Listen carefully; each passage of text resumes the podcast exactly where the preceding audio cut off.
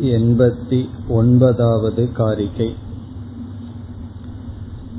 ज्ञाने च त्रिविधे ज्ञेये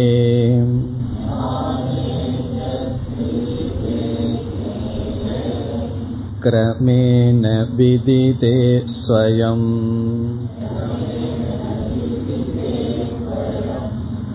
सर्वज्ञता हि सर्वत्र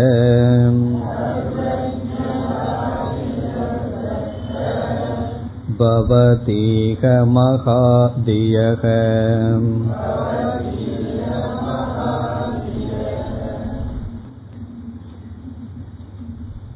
எண்பத்தி ஏழாவது காரிகையிலிருந்து எண்பத்தி ஒன்பது வரை அவஸ்தாத்ரய விவேகம் செய்யப்படுகின்றது உண்மையில் அவஸ்தாத்ரய விவேகம் இங்கு ஞாபகப்படுத்தப்படுகின்றது. நாம் ஏற்கனவே மாண்டூக்கிய உபனிஷத்தில் அவஸ்தாத்ரய விவேகம் செய்தோம். அதை கௌடபாதர் ஞாபகப்படுத்துகின்றார். ஜாகிரத அவஸ்தை என்பது வெளியே பொருள் இருக்கின்றது. அதை நாம் இந்திரியங்கள் மூலமாக அனுபவம் செய்கின்றோம் அனுபவிக்கின்றோம். சவஸ்து சோபலம்பம். அனுபவத்துடன் கூடியது. அதே சமயத்தில் வெளியே வியாபகாரிகமான வஸ்துவும் இருக்கின்றது. இதை இங்கு துவயம் லௌகிகம் ஜாகிரத் என்று கூறினார். கனவு என்பது பொருள் இல்லை ஆனால் பொருளை அனுபவிப்பது போன்ற ஓர் அனுபவம் இருக்கின்றது. ஆகவே கூறினார் அவஸ்து சோபலம்பம். வஸ்து இல்லை ஆனால் அனுபவம் இருக்கின்றது. அதை சுத்தம் லௌகிகம் என்று கூறினார். பிறகு ஆழ்ந்த உறக்கம் என்பது என்ன? அவஸ்து அனுபலம்பம். அங்கு வஸ்துவும் இல்லை அனுபவமும் இல்லை. ஒரு பொருளை அனுபவிக்கின்றோம் என்ற உணர்வும் இல்லை. அனுபவிப்பதற்கு வஸ்துக்களும் ஸ்தூலமான அல்லது சம்ஸ்காரமயமான பொருள்களும் இல்லை. அதை லோகோத்தரம் என்று சுஷுப்தியை கூறினார். பிறகு எண்பத்தி ஒன்பதாவது காரிகையில் கூறுகின்றார் ஞானேச்ச த்ரிவிதே ஞேயே. த்ரிவிதே என்றால் மூன்று விதமான த்ரிவிதே மூன்று விதமான ஞானே. மூன்று விதமான ஞானங்கள். மூன்று விதமான ஞானம். திரிவிதே என்பதை மீண்டும் எடுத்துக்கொண்டு ஞேயே என்ற சொல்லோடும் சேர்க்க வேண்டும். திரிவிதே ஞேயேச்ச. மூன்று விதமான அறியப்படும் பொருள்கள்.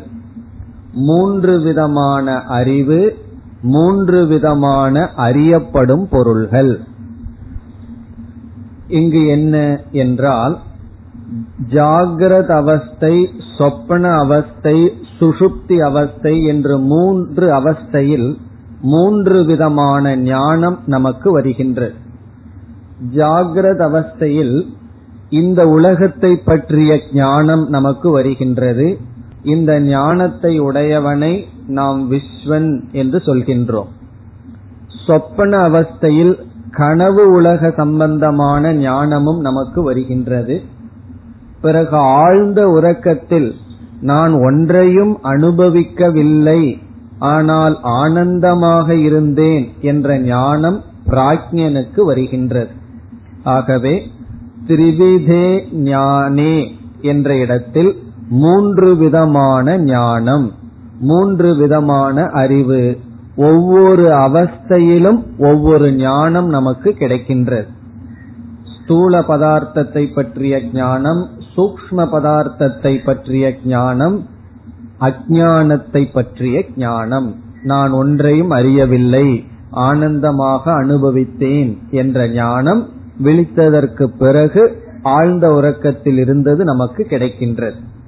இவ்விதம் மூன்று விதமான அறிவு பிறகு ஞேயே என்றால் மூன்று விதமான அறியப்படும் பொருள்கள். இந்த மூன்று பொருள்கள் என்ன என்றால் ஜாகிரத அவஸ்தையில் இருக்கின்ற பதார்த்தம் ஒன்று கனவில் இருக்கின்ற பதார்த்தங்கள் பிறகு ஆழ்ந்த உறக்கத்தில் இருக்கின்ற அஜானம் என்ற பதார்த்தம். இது நேயம் மூன்று விதமான நேயம் நேயம் என்றால் அறியப்படுவது ஜாகிரத அவஸ்தையில் இருக்கின்ற ஸ்தூல சொப்பன அவஸ்தையில் இருக்கின்ற சூக்ம சுஷுப்தி அவஸ்தையில் இருக்கின்ற அஜானம் அல்லது ஆனந்தம் பிரதிபிம்ப ஆனந்தம். இந்த மூன்றும் திரிவிதே ஞானே திரிவிதே ஞேயேச்ச கிரமேண விதிதே. கிரமேண என்றால் முறையாக விதிதே அறியப்படும் பொழுது.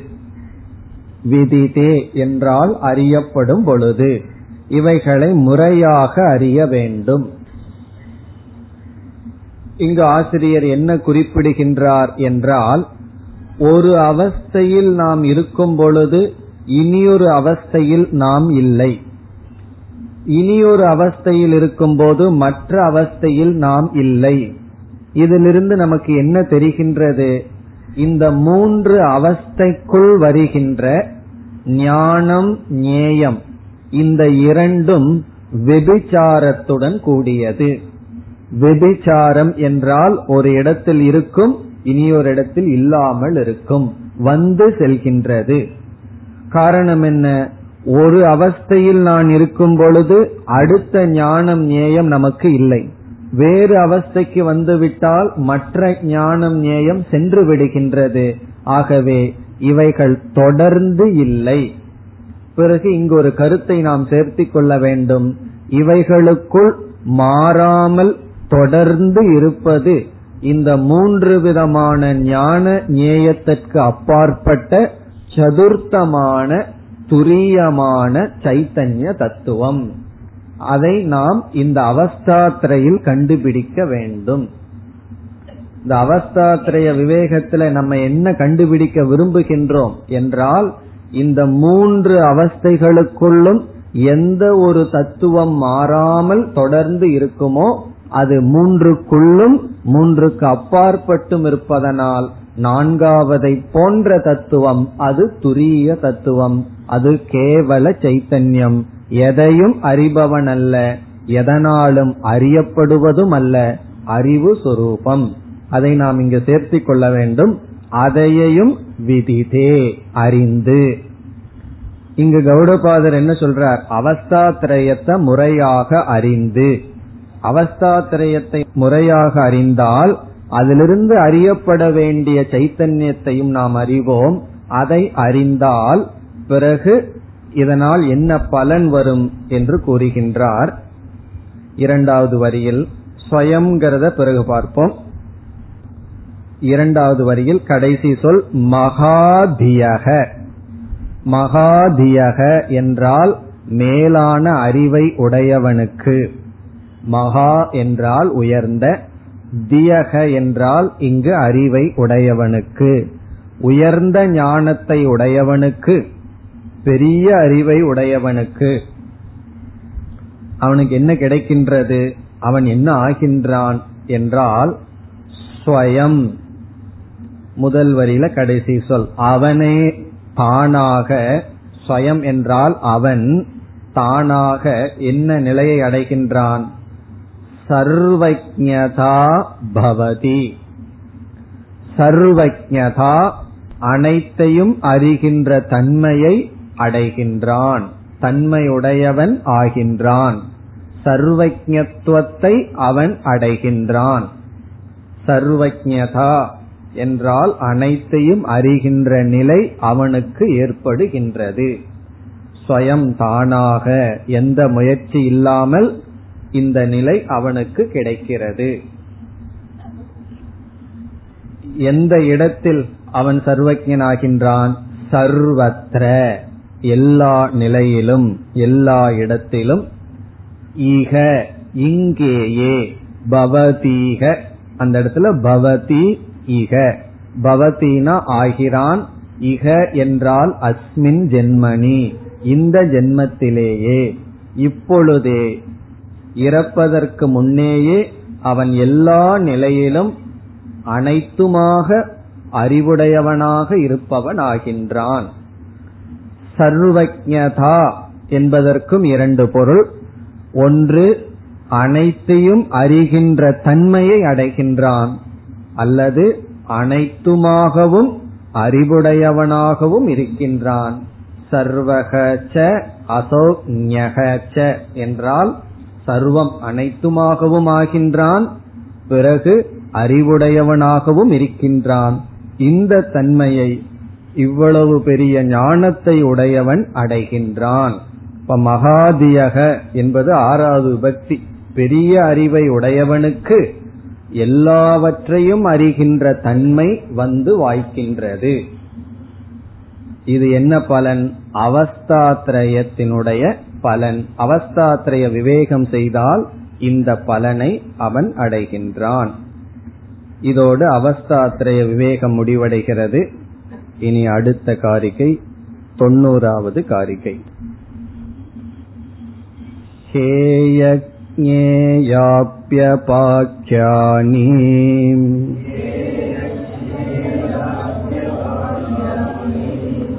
विज्ञेयान्यग्रयानतः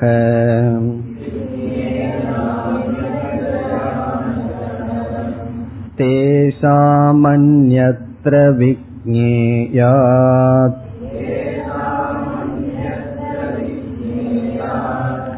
उपलम्बस्त्रिषु स्मृतः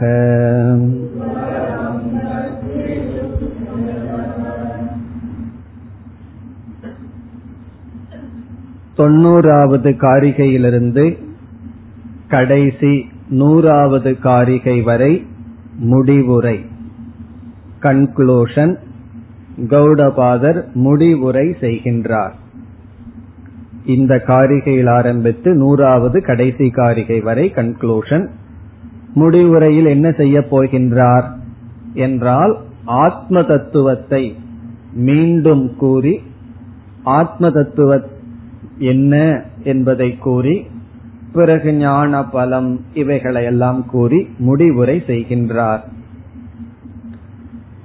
இதில் முதல் பகுதிக்கு செல்கின்றோம். ஹேய ஞேய ஆப்ய பாக்கியம் பாக்கியானி விக்னேயானி அக்ரயானதக அக்ரயானதக என்றால் முதலில்। அக்ரயானதக முதலில் விக்னேயானி அறியப்பட வேண்டும்। முதலில் அறியப்பட வேண்டும்। விக்னேயானினா அறியத்தக்கது। அறிந்தாக வேண்டும். முதல்ல இத தெரிஞ்சுக்கோ அப்படின்னு சொல்ற. முதலில் தெரிந்து கொள்ளப்பட வேண்டியது. எவைகள் என்றால் இந்த நான்கு. ஹேயம் ஞேயம் ஆப்பியம் பாக்கியம். இந்த நான்கும் முதலில் அறியத்தக்கது என்று சொல்கின்றார். அதாவது ஒவ்வொரு ஜீவனும் மோக்ஷத்தை அடைய விரும்புபவர்கள் ஒவ்வொரு ஜீவனும்னா இங்கு யார்? மோக்ஷ அடைய வேண்டும் என்று மோக்ஷத்திற்கான பாதையில் கால் வைத்தவர்கள் முதலில் எதை அறிந்தாக வேண்டும் என்றால் இந்த நான்கை கூறுகின்றார். ஹேயத்தை அறிந்தாக வேண்டும் நேயத்தை தெரிந்து கொள்ள வேண்டும் ஆப்பியம் பாக்கியம் இவைகளெல்லாம் தெரிந்திருக்க வேண்டும். இவைகள் என்னென்ன? ஹேயம் என்ற சொல்லுக்கு பொருள் நீக்கத்தக்கது விடத்தக்கது. முதல்ல நான்கினுடைய பொருளை பார்த்துட்டு பிறகு ஒவ்வொன்னா என்ன சொல்றாருன்னு பார்ப்போம். ஹேயம் என்றால் விடத்தக்கது. இப்போ எது விடத்தக்கது என்பதை தெரிந்திருக்க வேண்டும். அடுத்தது இரண்டாவது ஞேயம் என்றால் அறியத்தக்கது. ஞான யோக்கியம். எதை தெரிஞ்சுக்கணுமோ அது அறியத்தக்கது. அடுத்தது ஆப்பியம் என்றால் அடையத்தக்கது. டு பி ரீச்டு அடையத்தக்கது. அடுத்தது பாக்கியம். என்றால் வறுத்து விட வேண்டும் எரித்தல் வறுத்து விடுதல் ரோஸ்ட் பண்றது. வறுத்தல் கடலை கிடைச்சதுன்னா என்ன செய்கிறார்கள்? கடலைய வந்து வேக வச்சு சாப்பிடுவார்கள். சில பேர் அதை ரோஸ்ட் பண்ணி சாப்பிடுவார்கள். ரொம்ப பேர்த்துக்கு அது பிடிக்கும். அந்த கடலைய வந்து வறுத்து விடுதல் அதுதான் இங்கு பாக்கியம். இனி இதுல என்னென்ன கௌடபாதர் சொல்கிறார்னு பார்ப்போம். இவைகளெல்லாம் ஆரம்பத்திலேயே சாதகனால் அறியத்தக்கதுன்னு சொல்றார். ரொம்ப அழகான காரிகை. முழுமையா ஒரு சாதகன் வந்து ஆரம்பத்திலிருந்து எதை தெரிஞ்சுக்கணும்? நம்ம வந்து கௌடபாதர் காரிகை கடைசியில எதை தெரிஞ்சுக்கிறோம். ஆனா சிந்திச்சு பார்த்தா ஏற்கனவே இவைகள் எல்லாம் தெரிஞ்சிருப்போம். அது இங்க சுருக்கமா சொல்ற என்ன ஒரு சாதகன் முதலிலேயே அறியத்தக்கதாக இருக்கிறது? முதல் சொல்ல எடுத்துக்கோ. ஹேயம். இங்கு ஹேயம் என்பதற்கு இரண்டு பொருள். ஒன்று ஆசுரி சம்பத் அசுரத்தனமான பாவனைகள். தீய எண்ணங்கள் தீய ஒழுக்கங்கள். ஆசுரி சம்பத். பகவான் கீதையில அசுரர்களுக்குரிய சம்பத் அப்படின்னு சொல்லி ஒரு பெரிய சாப்டரே வச்சிருக்கார். அவைகளெல்லாம் என்னன்னா ஹேயம். மனதில் இருக்கின்ற தோஷங்கள் பொறாமை கோபம் இவைகளெல்லாம். சிலதெல்லாம் நம்ம என்ன சொல்லுவோம்? உன்னுடைய கடமையை நீ செய்து கொண்டிருக்கணும் அதை விட வேண்டாம் ஆனா அதுல பற்றத்தான் விடணும்னு சொல்லுவோம். சிலதெல்லாம் என்ன சொல்லுவோம்? அதையே விட்டாகணும்னு சொல்லுவோம். பொறாமப்பட வேண்டாம் ஆனா பற்றில்லாம பொறாமப்படும் சொல்லுவோமோ? கோவப்பட வேண்டாம். ஒருத்தனை வந்து ஹிம்சப்படுத்தலாம் ஆனா பற்று இல்லாம ஹிம்சப்படுத்துனா. அப்படியெல்லாம் நம்ம சொல்றது இல்ல சிலதெல்லாம் விட்டுத்தான் ஆகணும். முழுமையாக விட வேண்டும்னு சொல்லுவோம். அதுதான் ஹேயம். அங்கெல்லாம் காம்ப்ரமைஸ் கிடையாது. இதை வச்சுட்டு அதை கொஞ்சம் விடலாமா? பாதி விடலாமா? அதெல்லாம் இல்ல. விட்டுத்தான் ஆக வேண்டும். மனதில் இருக்கின்ற துர்வாசனைகள் தவறான பாவனைகள். இவைகளெல்லாம் நீக்கப்பட வேண்டும். ஹேயம். இது ஒரு பொருள். இது வந்து ஆரம்பத்துல முதல் முதல்ல வேதாந்தத்துக்கு வந்தா செய்ய வேண்டிய காரியம் என்ன அப்படின்னு சொன்னா மனசுத்தி. கோயிலுக்கு போகும்போது மனசுத்தி யாரும் கேட்க மாட்டார்கள். சரீர சுத்தியை தான் கேட்பார்கள். ஒழுங்கா குளிச்சுட்டு கோயிலுக்கு போகணும்.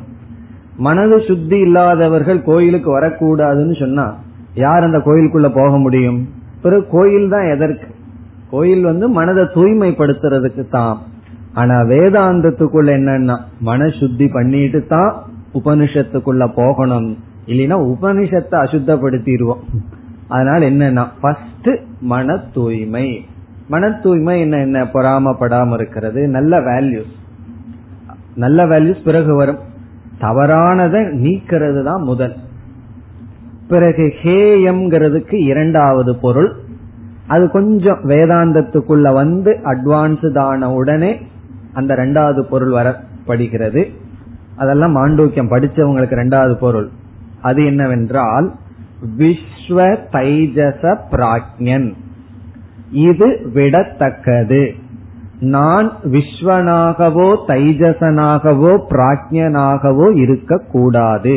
அபிமானப்படக்கூடாது. இதுக்கெல்லாம் அர்த்தம் சொல்ல வேண்டியது இல்லையே நான் விஸ்வன் அல்ல நான் தைஜசன் அல்ல நான் பிராக்ஞன் அல்ல இது நமக்கு எங்க கிடைச்சது?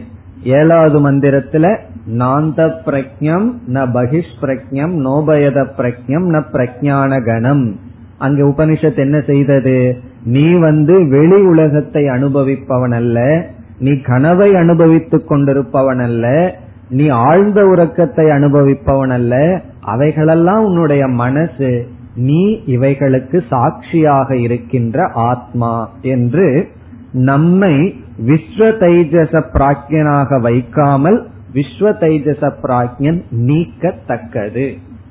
முதல்ல மனசில் இருக்கின்ற தவறான பாவனைகள் நீக்கத்தக்கது. இரண்டாவது விஸ்வ தைஜச பிராக்யன் இது வந்து ஹேயம்.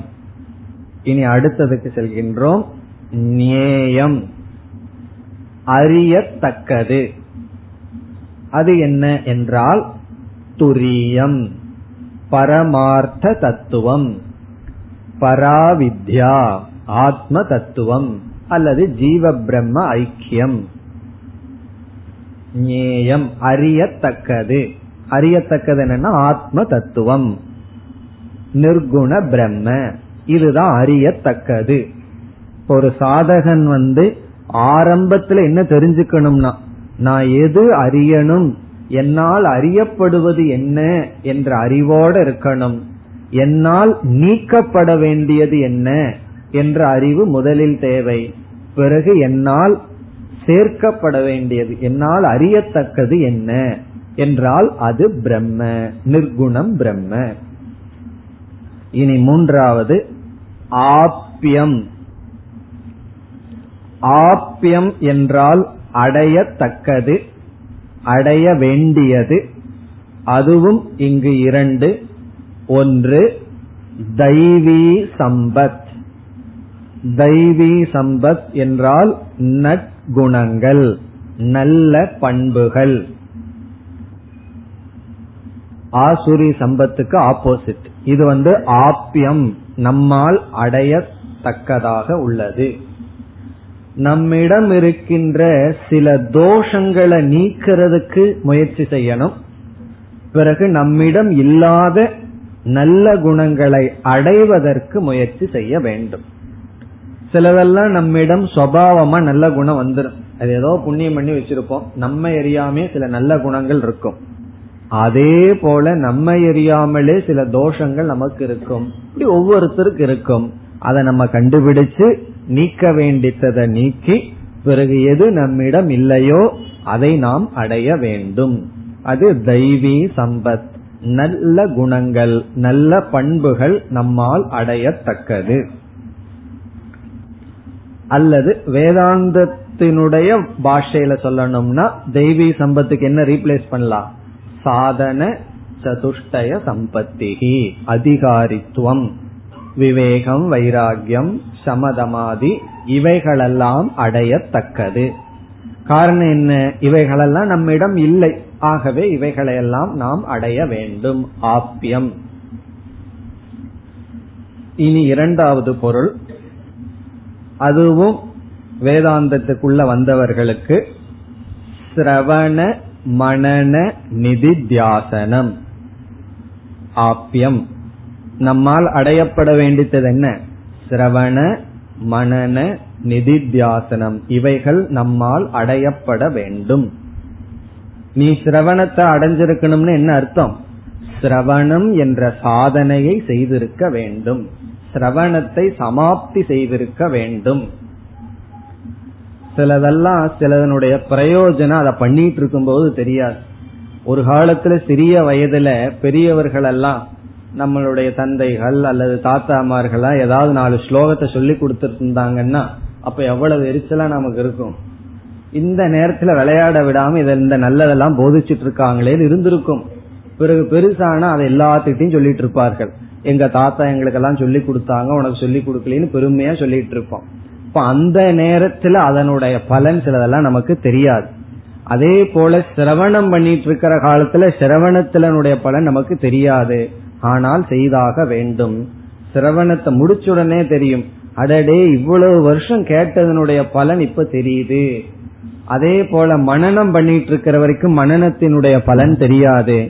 மனநத்தை பண்ணி முடிச்சா நம்ம கிடைச்ச அறிவு எந்த விதத்தினாலையும் அசைக்கப்படவில்லை. உறுதியாக இருக்கும் பொழுதுதான் மனநத்துக்கு இந்த பலன் நமக்கு கிடைச்சிருக்கு அப்படின்னு நமக்கு தெரியும்.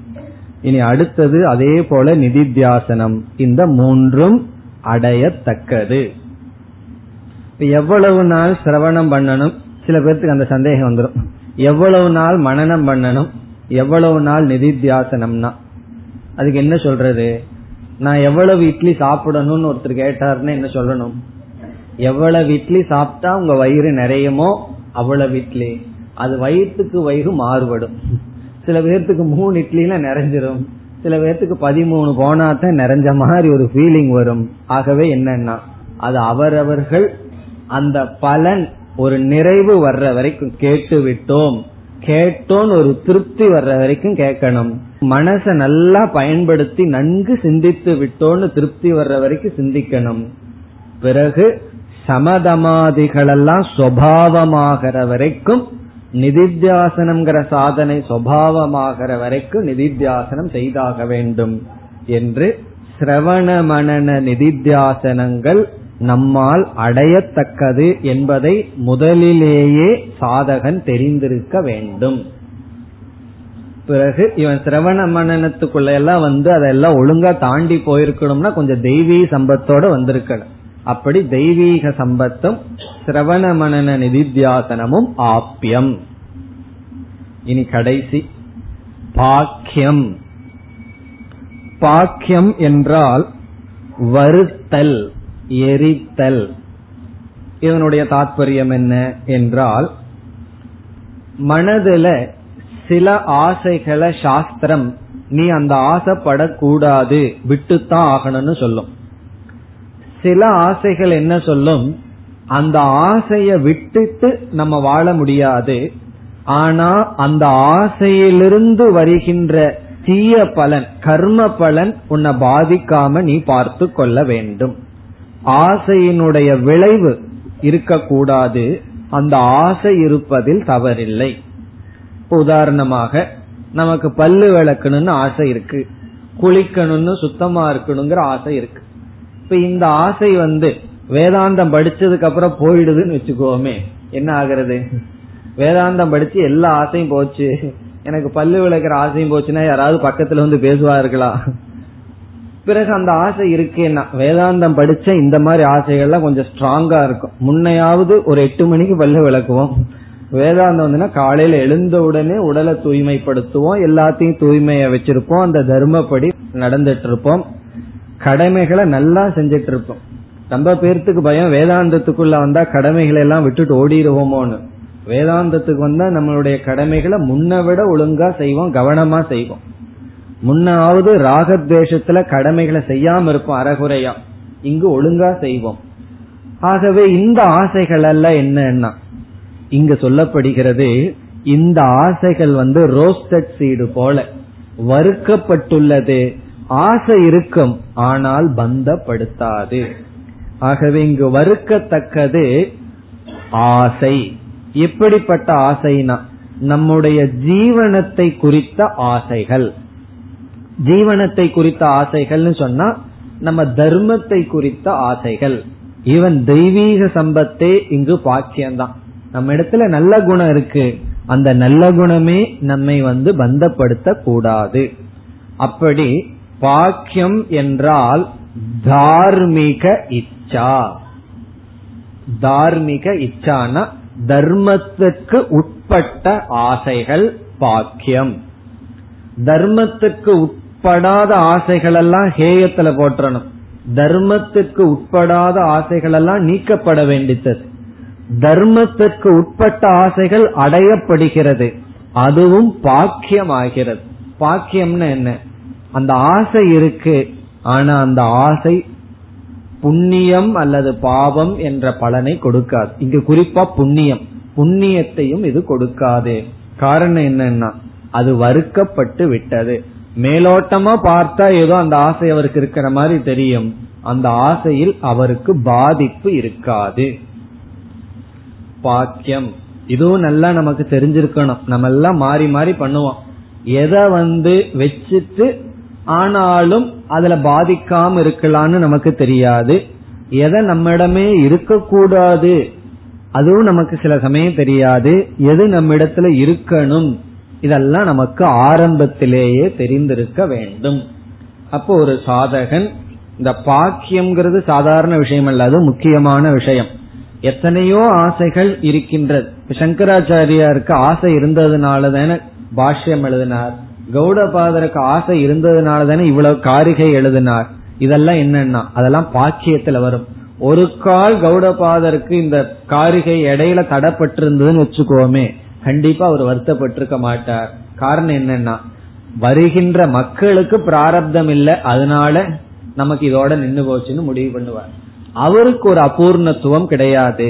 அப்படி நம்ம தார்மீகமான ஆசைகள் வச்சுக்கிறதுல தப்பில்லை. அதற்கு தடை வரும் பொழுது அதனால் பாதிப்பு வரக்கூடாது. அப்ப என்னன்னா ஞானிய பொறுத்த வரைக்கும் அனைத்து ஆசைகளும் இச்சா ஆபாசம். இந்த நான்கும் ஆரம்பத்திலேயே சாதகர்களால் அறியத்தக்கதாக இருக்கிறது. ஹேயம் நேயம் ஆப்யம் பாக்கியம். ஹேயத்துல வந்து அசுர சம்பத்தும் பிறகு விஸ்வ தைஜச பிராஜ்யனும் நேயத்துல பரபிரம்ம ஆப்பியத்துல தெய்வீக சம்பத்தும் சிரவண மனன நிதித்தியாசனமும் பாக்கியத்துல வந்து தார்மீகமான இச்சைகள். வேதாந்தத்துல என்ன மீதி இருக்குன்னா? இவ்வளவுதான். இத வந்து இந்த நான்கு சொல்லில் சொல்லிவிட்டார். பிறகு இரண்டாவது வரியில் கௌடபாதர் மீண்டும் உச்ச நிலைக்கு செல்கின்றார். இரண்டாவது வரையில் என்ன சொல்றாருன்னா இந்த நான்கு இருக்கே நான்கு தத்துவங்கள் நாம் அறிமுகப்படுத்தினோம். அறியத்தக்கதுன்னு சொல்லி. இந்த நான்கில் ஒன்று சத்தியம் மீதி மூன்று மித்தியா என்று சொல்கிறார். நாம் அறிமுகப்படுத்தின நான்குல ஹேயம் நேயம் ஆப்பியம் பாக்கியம் இதுல வந்து மூன்று வந்து மித்தியா. மித்தியான்னு சொன்னா ஒரு ஸ்டெப்பாகத்தான் இருக்கு ஒரு படியாகத்தான் இருக்கின்றது. இதுல ஒன்றுதான் சத்தியமாக இருக்கின்றது ஒன்றுதான் உண்மை. இந்த நான்கு அறியத்தக்கதுன்னு சொன்னா பிறகு என்ன சொல்லிடுவான் பூர்வபக்ஷி உடனே? அப்ப துவைதம் இருக்கே. நாலு அறியத்தக்கது இருக்கேன்னா இல்ல ஒன்றுதான் சத்தியம். மீதி எல்லாம் இடையில வந்து போற மித்தியா என்று சொல்றார். இதுல எது மித்தியான்னு சொன்னா ஹேயம் மித்தியா ஆப்பியம் மித்தியா பாக்கியம் மித்தியா. பிறகு சத்தியமா இருக்கிறது நேயமாக இருக்கின்ற பிரம்ம. ரெண்டாவதா சொன்னாரே நேயம் அது ஒண்ணுதான் சத்தியம். பாரமார்த்திக சத்தியம். மீதி மூன்றும் இடையில் நமக்கு உதவி செய்ய வந்து சென்று விடுகின்றது. எல்லாமே அப்படித்தான். தெய்வீக சம்பத்து அப்படித்தான் ஆசுரிய சம்பத்து அப்படித்தான். ஆசிரிய சம்பத்து நம்ம விட்டு போய் நமக்கு உதவி செய்யுது. சில பேர் நம்ம பக்கத்துல வராம இருக்கிறதே அவர்கள் செய்யற உதவி. சில பேர் நம்மிடம் வந்து உதவி செய்கிறார்கள். அது யாருன்னா? அது தெய்வீக சம்பத். பிறகு சிரவண மனன நிதித்தியாசனமும் அதுவும் சத்தியம் அல்ல அது இடையில மோட்சத்துக்கு உதவியாக வருகின்ற சாதனைகள். அதே போல பாக்கியம் வறுக்க வேண்டிய விஷயம் இவைகள் எல்லாமே மித்தியாவுக்குள்ள இருக்கின்ற விஷயங்கள். பிறகு சத்தியமாக இருப்பது பரபிரம்மன் மட்டும்தான். அதை கூறுகின்றார் இரண்டாவது வரியில். தேசாம் அந்நத்திர விக்னேயா உபலம்ப ஸ்மிருதக. த்ரிஷூன் ஒரு வார்த்தையையும் தேஷாம் என்ற வார்த்தையும் எடுத்துக்கொள்ள வேண்டும். த்ரிஷுங்கிறது கடைசிக்கு முன்னாடி சொல். தேஷாம் என்றால் இந்த நான்கில். தேஷாம் இந்த நான்கில். த்ரிஷு மூன்று. இந்த நான்கில் இருக்கின்ற மூன்று. முன்னாடி நான்கு சொன்னார் அல்லவா? ஹேயம் நேயம் ஆப்பியம் பாக்கியம். இந்த நான்கிற்குள் த்ரிஷு இருக்கின்ற மூன்று உபலம்பக. உபலம்பக என்றால் மித்யா தோற்றம் இடையில் இருப்பது. உபலம்பக. அது வந்து ஒரு மீன்ஸ் தான் உபாயம் தான் இடையில் இருப்பது. அது ஒரு வெறும் தோற்றம் தான் அதை நம்ம கையாளுகின்றோம் ஆனால் அது சத்தியம் அல்ல. பிறகு இந்த நான்கில் மூன்றுன்னு சொன்னா நம்ம வேற ஏதாவது எடுத்துக்கொள்வோமா? அப்படி தவறு செய்யக்கூடாது. பிறகு அந்த எந்த மூன்று எந்த ஒன்று சத்தியம் அதை காட்டுகின்றார். அந்யத்ர விக்னேயாத் விக்னேயாத் அந்யத்ர விக்னேயாத் என்றால் இரண்டாவது கூறிய அறியத்தக்கது. அந்யத்ர அதை தவிர. அந்யத்ரன அதை தவிர விக்னேயாத் என்றால் அறியத்தக்கதை தவிர மீதி மூன்று. இவைகளுக்குள் அறியத்தக்கதை காட்டிலும் வேறான இரண்டாவதாக கூறிய அறியத்தக்கதை காட்டிலும் வேறான மீதி மூன்று உபலம்பக. அது வெறும் மித்யா என்று ஸ்மிருதக கருதப்படுகின்றது. ஸ்மிருதக என்றால் கருதப்படுகிறது சொல்லப்படுகின்றது ஞானிகளால் உபதேசிக்கப்படுகிறது.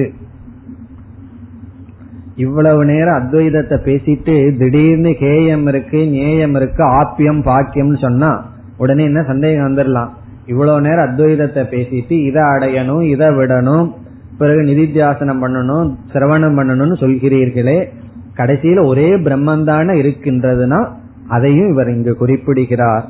அனைத்தும் சாதனைகள். சாத்தியம் பரபிரம்ம. அந்த நேயம் ஒன்றுதான் சத்தியம் மீதி அனைத்தும் மித்தியா.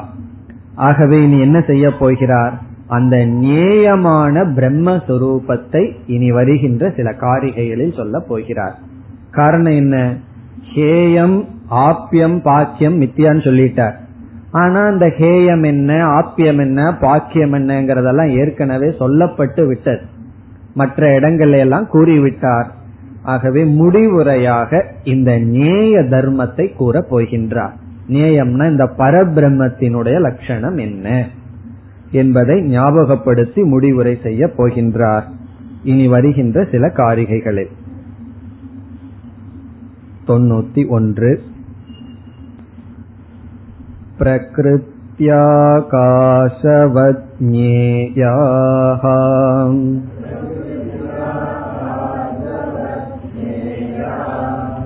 सर्वे धर्मा अनादयः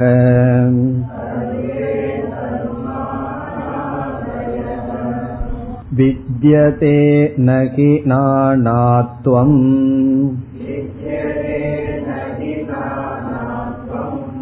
तेषां क्वचन किञ्चन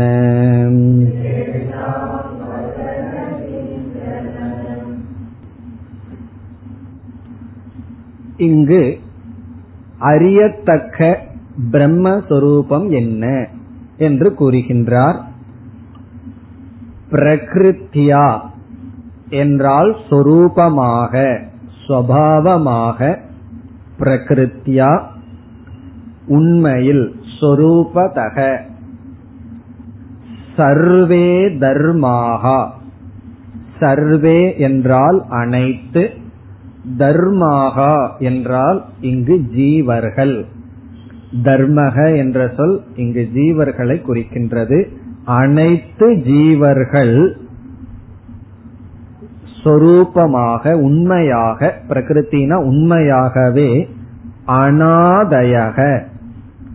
தோற்றமற்றவர்கள் பிறப்பற்றவர்கள் நித்யாகா அஜாகா என்று பொருள்.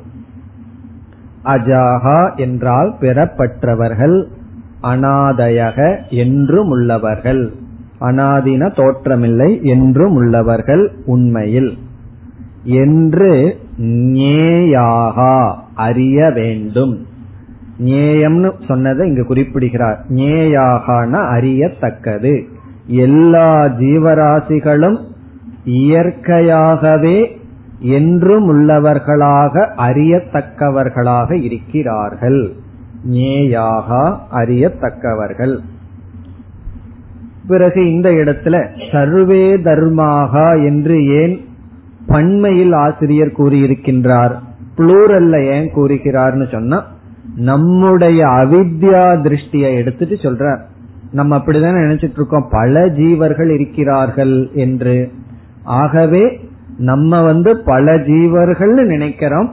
நீங்கள் நினைக்கின்ற அந்த அனைத்து ஜீவர்களும் உண்மையில் பெறப்பற்றவர்களாக இருக்கிறார்கள். இதொன்று இனி ஒன்று. ஆகாஷவத். பிரகிருத்தியா ஆகாஷவத் என்று இருக்கின்றது ஆகாசத்தை போல நம்ம ஒரு வார்த்தை இங்கு சேர்த்தி கொள்ள வேண்டும். ஆகாசத்தை போல பிரகிருத்தியா சொரூபமாக தூய்மையாக இருக்கிறார்கள். ஆகாசவத் சுத்தாகா ச என்று சேர்த்திக் கொள்ள வேண்டும். ஆகாசத்தை போல தூய்மையாக இருக்கிறார்கள்.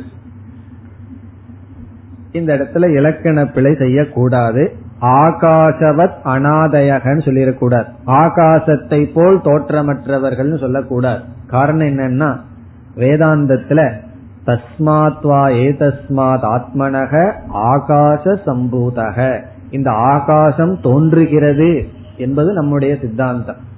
அதனால ஆகாசவத் அனாதின்னு சேர்த்தக்கூடாது. அனாதி அப்படிங்கிற தனி கருத்து ஆகாசத்தை போல அப்படின்னு சொல்லிட்டார். பிறகு ஆகாசத்தை போல என்னன்னு சொல்லவில்லை. நம்ம எதை வேணாலும் சேர்த்திக்கலாம். ஆகாசத்தை போல ஏகம் ஆகாசத்தை போல சர்வகதக எல்லா இடத்திலும் இருக்கார். ஆகாசத்தை போல சுத்தம் தூய்மையானவர். ஏன்னா மற்ற பூதங்கள் எல்லாம் அசுத்தத்தை அடையும். ஆகாசம் ஒன்றுதான் அசுத்தத்தை அடையாது. காற்று அசுத்தத்தை அடையலாம் நீர் அசுத்தத்தை அடையலாம். ஆனால் ஆகாசம் அசுத்தத்தை அடையாது. நெருப்பு அசுத்தத்தை அடையாதுன்னு சொன்னா புகை நெருப்புக்கு இருக்கிற அசுத்தம் என்று சொல்வார்கள். என்ன புகை வந்து நெருப்பை மூடுகிறது நெருப்பு தெரியாம பண்ணுகின்றது. ஆனா ஆகாசம் தான் என்றும் சுத்தமானது. ஸ்பேஸ் பொல்யூஷன் வந்து உண்மையிலேயே ஆகாசத்தினுடைய பொல்யூஷன் அல்ல காற்றினுடைய பொல்யூஷன் அப்படி ஆகாசத்தை போல் தூய்மையானவர்கள். பிறகு இரண்டாவது வரியில் ந வித்யதே ஹி நானாத்துவம் நானாத்துவம் என்றால் வேற்றுமை இருமைகள். ந வித்யதே இல்லை தேஷாம் இவர்களிடம் ஜீவர்களிடம் வேற்றுமை இல்லை. என்ன பண்மையில சொல்லிவிட்டார். ஆகவே வேற்றுமை இல்லைன்னு சொல்கிறார். பன்மையில சொன்னதுனால இவர்களிடம் வேற்றுமை இல்லை. காரணம் என்ன?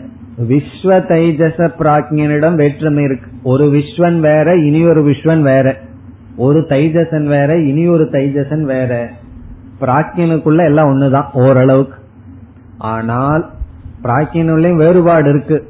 ரெண்டு பேரும் தூங்கும் போது ஒரே மாதிரி தூங்குவார்கள். எழுந்த உடனே அந்தந்த பிரகிருத்தியோட எழுந்து கொள்வார்கள். ஆனால் துரியத்தனிடம் நானாத்துவம் நாஸ்தி. சரி எப்பொழுது எந்த அளவுக்கு வேற்றுமை இல்லை? குவச்சன கிஞ்சன. குவச்சன என்றால் எல்லா சமயத்திலும் வேற்றுமை இல்லை. குவச்சன தேச கால அவஸ்தா ந. தேசத்தினாலேயோ காலத்தினாலேயோ வேற்றுமை வரப்போவதில்லை. விஸ்வனா இருக்கும் போதும் துரியம் துரியம் தான் தைஜசனா இருக்கும் போதும் பிராஜ்யனா இருக்கும் போதும் துரியம் துரியம் தான் குவச்சன. எல்லா அவஸ்தைகளிலும் எல்லா இடத்திலும் எல்லா நிலையிலும் ஜீவர்களுடைய ஆத்மஸ்வரூபத்தினிடம் வேற்றுமை இல்லை. கிஞ்சன என்றால் எந்த அளவும் வேற்றுமை இல்லை. கிஞ்சனங்கிறது குவாலிட்டியை குறிக்கிறது எந்த அளவை குறிக்கின்றது? எந்த அளவிலையும் அவர்களிடம் வேற்றுமை இல்லை. கொஞ்சம் வேற்றுமை வச்சுக்கலாமேனா? அணு மாத்திரமபி ஒரு அணு மாத்திரமும் கூட வேற்றுமை இல்லை. வேறொரு ஆசிரியர் சொல்றார் காரண காரியம் அம்ச அம்சி இது போன்ற வேற்றுமை இல்லை. இது காரணம் இது காரியம்ங்கிற பாவனையோ இது வந்து கை கால் அவயவம் அவயவி அந்த பாவனையெல்லாம் கிடையாது. ஆகவே இங்க என்ன சொல்றார்? நேயம்ங்கிறது எப்படிப்பட்டதுன்னா நித்தியம் அஜாதி பெறப்பட்டது அதே சமயத்தில் ந நாணாத்துவம் வித்தியதே. வேற்றுமை கிடையாது. இனி அடுத்த காரிகை. ஆதிபுத்தாஸ்பிரகிருத்யைவ.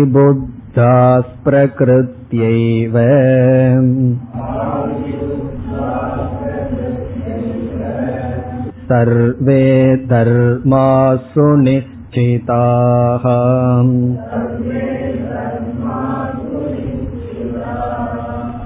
यस्यैवं भवति क्षान्तिः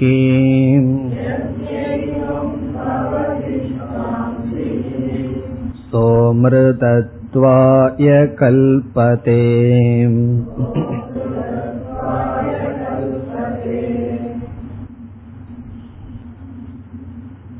சென்ற இரண்டு காரிகைகளில் பிரம்ம நேயம் என்று சொன்னார். நான்கு இருக்கு. நான்கு அறியத்தக்கது. அதுல ஒன்று வந்து விடத்தக்கது ஹேயம். இரண்டாவது என்னன்னா அறியத்தக்கது. அப்ப என்ன அர்த்தம் ஆகுது? அறியத்தக்கது என்ன? என்று அறியத்தக்கது. அது அறியப்பட வேண்டும் சொன்னார். நம்மால் அறியத்தக்கது என்ன என்பது அறியப்பட வேண்டும்னு சொன்னார். அப்ப பிரம்மத்துக்கு ஒரு லட்சணம் கிடைக்குது அல்லவா என்னன்னா அறியத்தக்கது. மித்தியாலாம் அறிவதற்கு தக்கது அல்ல. ஞான யோக்கியமே கிடையாது. வேற எதுவுமே அறிவதற்கு யோகியதை கிடையாது. மித்யா வஸ்துவுக்கு. அப்ப பிரம்ம ஒன்னு இருக்கு அப்படின்னா பிரம்மத்துக்கு ஒரு லட்சணம் கிடைச்சிருது அல்லவா என்ன லட்சணம்னா அது அறியத்தக்கதுங்கிற லட்சணம் கிடைச்சிருது. இப்ப நேயம்ங்கிற ஸ்டேட்டஸ் பிரம்மனுக்கு இருக்கே. இந்த காரியில சொல்றார் அதுவும் கிடையாது. நேயம்ங்கிறதும் கூட பிரம்மத்துக்கு இல்ல. பிறகு ஏன் சொன்னீர்கள்னா நீ அஜேயத்தை பிடிச்சிட்டு இருக்கிறதுனால நான் வந்து நேயத்தை சொன்னேன். நேயம்ங்கிறதும் கூட பிரம்மத்துக்கு கிடையாது. இதுதான் ஃபைனல் கோல் கடைசி. சாஸ்திரத்துல முதல்ல பிரம்மத்தை வந்து ஆப்பியமாகத்தான் சொல்லப்படும். அடையப்பட வேண்டும். பிரம்மவிது ஆப்னோதி பரம். பரத்தை அடையகின்றான். பிரம்மத்தை அடையணும்னு அறிமுகப்படுத்துவோம். புருஷார்த்தமே வாழ்க்கையில் அடைய வேண்டிய லட்சியம் என்ன? பிரம்ம. பிறகு என்ன சொல்லுவோம்? அந்த பிரம்மன் வந்து ஒரு பொருள் எல்லாம் அடையிறதுக்கு. அது எல்லா இடத்திலும் இருக்கு. அதனால அது அறியத்தக்கது. அடையத்தக்கது அறியத்தக்கதாக கன்வெர்ட் ஆகும். கொஞ்சம் வேதாந்தம் படிச்சதுக்கு அப்புறம். அப்ப என்ன நீ பிரம்மத்தை அறிஞ்சா போதும். கடைசி கிளாஸ்ல என்ன ஆகும்னா அறியத்தக்கதும் அல்ல. காரணம் என்னன்னா நீ அந்த அறிவாகவே இருக்கின்றாய். அதை இங்கு சொல்கின்றார். அந்த பிரம்மன் நேயமும் அல்ல என்று நேயக பிரம்மன் அறியத்தக்கதல்ல என்று அறிய வேண்டும். காரணம் என்னன்னா நான் ஏன் பிறகு அறியத்தக்கதுன்னு சொன்னேன். தேவையில்லாத விஷயத்த நீ கேட்டுட்டு இருந்த அதனால என்ன சொன்னேன்? இந்த மாதிரி விஷயத்தையெல்லாம் கேட்காத கேட்க வேண்டியதை கேளுன்னு சொன்னேன். பிறகு கேட்க வேண்டியதுன்னு பிரம்மத்திற்கு ஒரு லட்சணம் இருக்கான்னா அது கிடையாது. அதை சொல்கின்றார் இங்கு ஆதி புத்தாகா ஆதி புத்தாகா என்றால் எப்பொழுதுமே பிரம்மன் அறியப்பட்டதாகவே இருக்கின்றது. இங்கு புத்தக என்றால் அறியப்பட்டது ஆதி என்றால் எப்பொழுதும். எப்பொழுதும்னா என்னன்னா அறிவதற்கு முயற்சி செய்வதற்கு முன் பிரமாண பிரவருத்திதக பிராக். பிரமாண பிரவருத்திக்கு முன்னாடியே ஒன்றை அறிவதற்கு நீ முயற்சி செய்யறதுக்கு முன்னாடியே பிரம்மன் அறிந்ததாகவே ஒளிர்ந்து கொண்டிருந்துதான் இருக்கின்றது. ஆதி புத்தாகா. பிரகிருத்தியா ஏவ இயற்கையிலேயே. இயற்கையிலேயே சொரூபமாகவே பிரம்மன் ஏற்கனவே அறியப்பட்டதாக ஒளிர்ந்து கொண்டே இருக்கின்றது. இப்ப கடைசியில என்ன ஞானம் வரணும்னா நான் பிரம்மனை அறிய வேண்டாம். நான் பிரம்மனை அடைய வேண்டாம். காரணம் என்ன? நான் பிரம்மனாகவே இருக்கேன். நான் பிரம்மனை அடைஞ்சவன் தான் அறிஞ்சவன் தான் இப்ப சர்வே தர்மாகா. சர்வே தர்மாகான எல்லா ஜீவர்களும் ஆதி புத்தாக. ஆதி என்றால் முதலிலேயே எப்பொழுதும். எப்பொழுதுமே அது அறிந்ததாகவே இருக்கிறது. எப்பொழுதெல்லாம் நான் நான் சொல்லிட்டு இருக்கிறையோ அந்த நான் பிரகாசிக்கிறது யாரு? அந்த பிரம்மன் தான் ஆகவே எப்பொழுதும் அறியப்பட்டதாகவே இருக்கின்றது. எல்லா ஜீவர்களும் இயற்கையில் எப்பொழுதும் அறியப்பட்டதாகவே இருக்கிறது.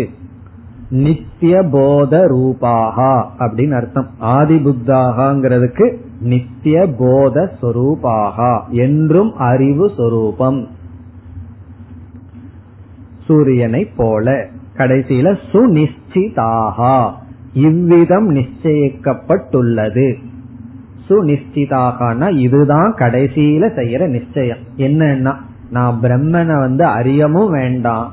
அது என்றும் ஒளிர்ந்து கொண்டே இருக்கு. என்னுடைய எல்லா அறிவுக்கும் அது பிரகாஷ் ஒரு ஆதாரமாக இருக்கிறது. நான் உன்னை அறியறதுக்கு முன்னாடியே அது அறியப்பட்டதாக இருந்து கொண்டு இருக்கின்றது. சுனிஷ்டிதாகங்கிறதுக்கு ரெண்டு அர்த்தம் இருக்கு. ஒன்று வந்து நிச்சயிக்கப்பட்டுள்ளது. இனி ஒன்று வந்து ஸ்வயம் பிரகாச ரூபாகா. அது ஸ்வயம் பிரகாசமாக இருக்கின்றது.